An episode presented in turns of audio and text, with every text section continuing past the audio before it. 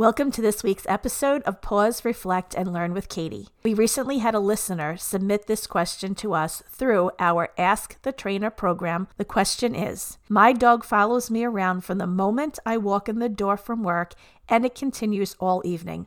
Why does this happen? Well, since we work with new and aspiring trainers through our school, ISCDT, we'd like to invite students to pause this episode and reflect on the question before listening to our response. Find out if your answer matches ours.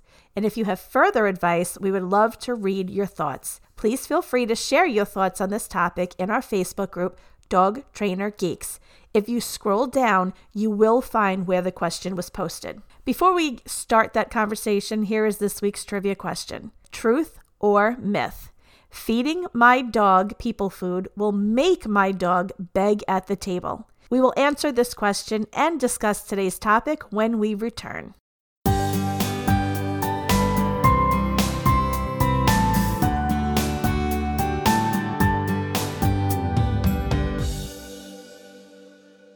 Want to learn dog training? Enroll with ISCDT. Our online course consists of 18 lessons that teach dog training and canine behavior. Students work hands on with dogs and provide a video diary of their work. Visit us at iscdt.com to learn more and enroll. Okay, so truth or myth? Will feeding your dog people food make them beg at the table? This is actually a myth. Feeding your dog from the dinner table will cause your dog to beg.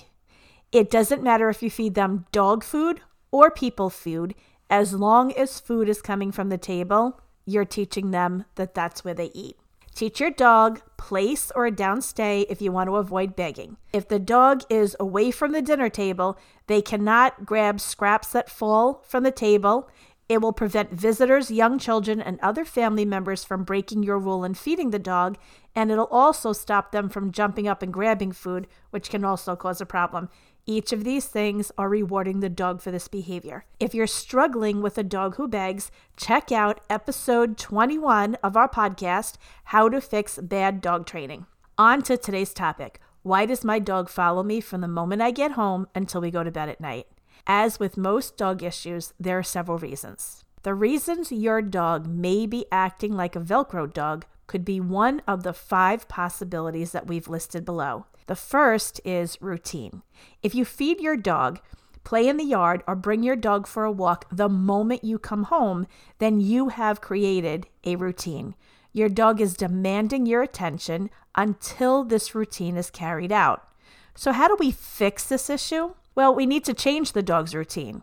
Just realize that any change in a dog's routine should be gradual. If you prefer time to unwind when you get home from work, Instead of grabbing the leash and taking them out or reaching for the dog bowl, teach the dog to settle in a quiet space and provide them with some sort of canine enrichment for your dog to enjoy.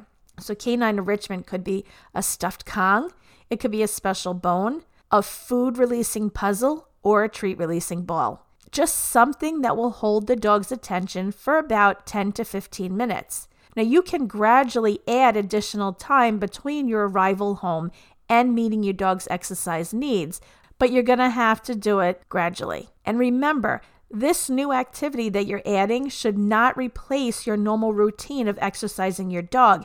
It just simply alters the routine so that your dog learns that walks and playtime do not take place the moment you walk through the door. The second reason that your dog may be acting this way is due to boredom. If nothing exciting happens for your dog on a daily basis, following you around may be the biggest joy of the day. So, how do we work on this issue?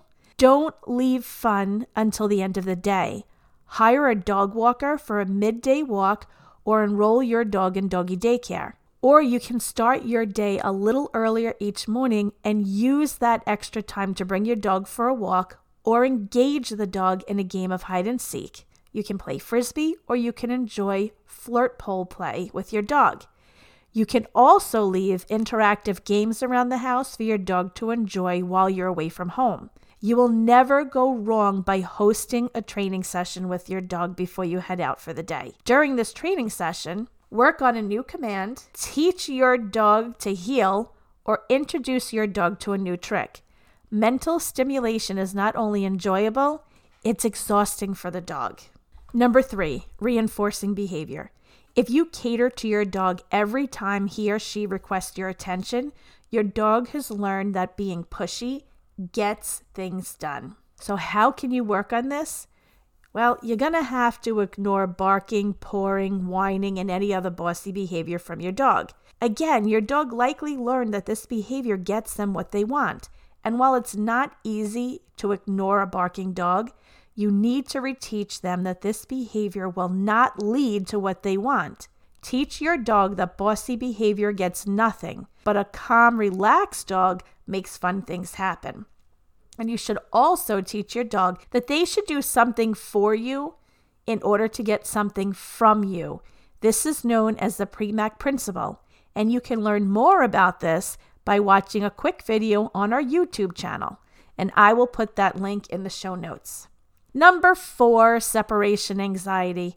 Your dog may feel stressed in your absence, and once you return home, they cannot relax anytime you move for fear you will disappear again. How can you work on this issue? You need to hire a dog trainer or a dog behaviorist who specializes in separation anxiety. This is a very difficult condition to overcome, and you need a specialist to help you. Number five, lack ability to entertain themselves. Dogs with owners who play with them from morning till evening never learn how to entertain themselves. In their mind, the human brings all fun. Without the human, there is no fun. Some breeds are dependent on their owners. They rely on their owners for guidance because the breed was bred to provide a service to their human handler. This can include hounds, herding dogs, and even some toy breeds. Now, how do you overcome this issue? Teach your dog the place command. This command allows the dog to be with you in the same room, just not on top of you. The dog should remain in place as you move around the room and also while you sit and relax or while eating. Keep a strict routine so your dog always knows what to expect and doesn't spend the evening feeling anxious over your next move. Provide a fun activity for your dog to enjoy. Fun activities usually involve food, however, a dog bone is also useful. As far as the food, you can use a treat releasing ball or a puzzle game to keep your dog happy. While the dog is enjoying this entertainment, step out of the room for about 30 to 45 seconds while your dog is enjoying the activity. When you return, call the dog over to you and tell them to leave the toy or the food. Play for a few minutes and then give them the item back before you leave the room again. Over several days, repeat these steps, adding more time away from your dog. Allow your dog to enjoy fun activities in your absence and then remove them when you return. If the activity is something your dog truly enjoys, they will not mind your absence because when you're away, fun things happen. Offer several different fun activities so your dog does not grow bored from them and begin looking for you again. So, these are the suggestions and the tips that we have for dog owners who have dogs who follow them nonstop. Is there something you'd like to ask our trainers? Email your question to info, I-N-F-O, at iscdt.com. Our trainers would be happy to answer your question. It is time for the quick tip of the week. Don't do anything with or for your dog until he's calm. We should refrain from asking dogs, Do you want to go in the car? Do you want to go for a walk? Do you want to eat? Because this only promotes excitement. Instead, if you're going to bring your dog for a walk or in the car, go and get the leash and quietly put it on them without the fanfare. And when it's time for the dog to eat, go and get the food and deliver it to them, again without the fanfare. The calmness will prevent dogs from running around the house the moment they see the harness or the leash, and it will also prevent them from running through the door and starting your walk in an excited state. For eating purposes, calmness will help prevent the dog from jumping on you, putting the front paws on the counter, and bouncing around excitedly. I recently worked with a family who complained that the dog zoomies were driving them crazy. They often offer the dog a chew bone just to calm the dog down in the middle of a zoomies episode. Instead, I asked them to figure out what time the zoomies take place and then to provide exercise and a dog bone before it happens. Because doing so will mentally exhaust the dog and hopefully reduce the zoomy behavior. We have taken the time in this pupcast to pause and learn. Now it's time to reflect. According to Chad Mackin, pattern plus relevance equals response.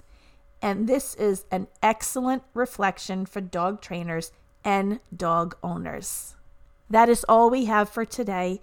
If you enjoyed this podcast, please like, subscribe, or leave a review. If you'd like to study dog training, visit iscdt.com to learn more about us and to enroll. As always, ISCDT loves to teach you to train them. Have a great week.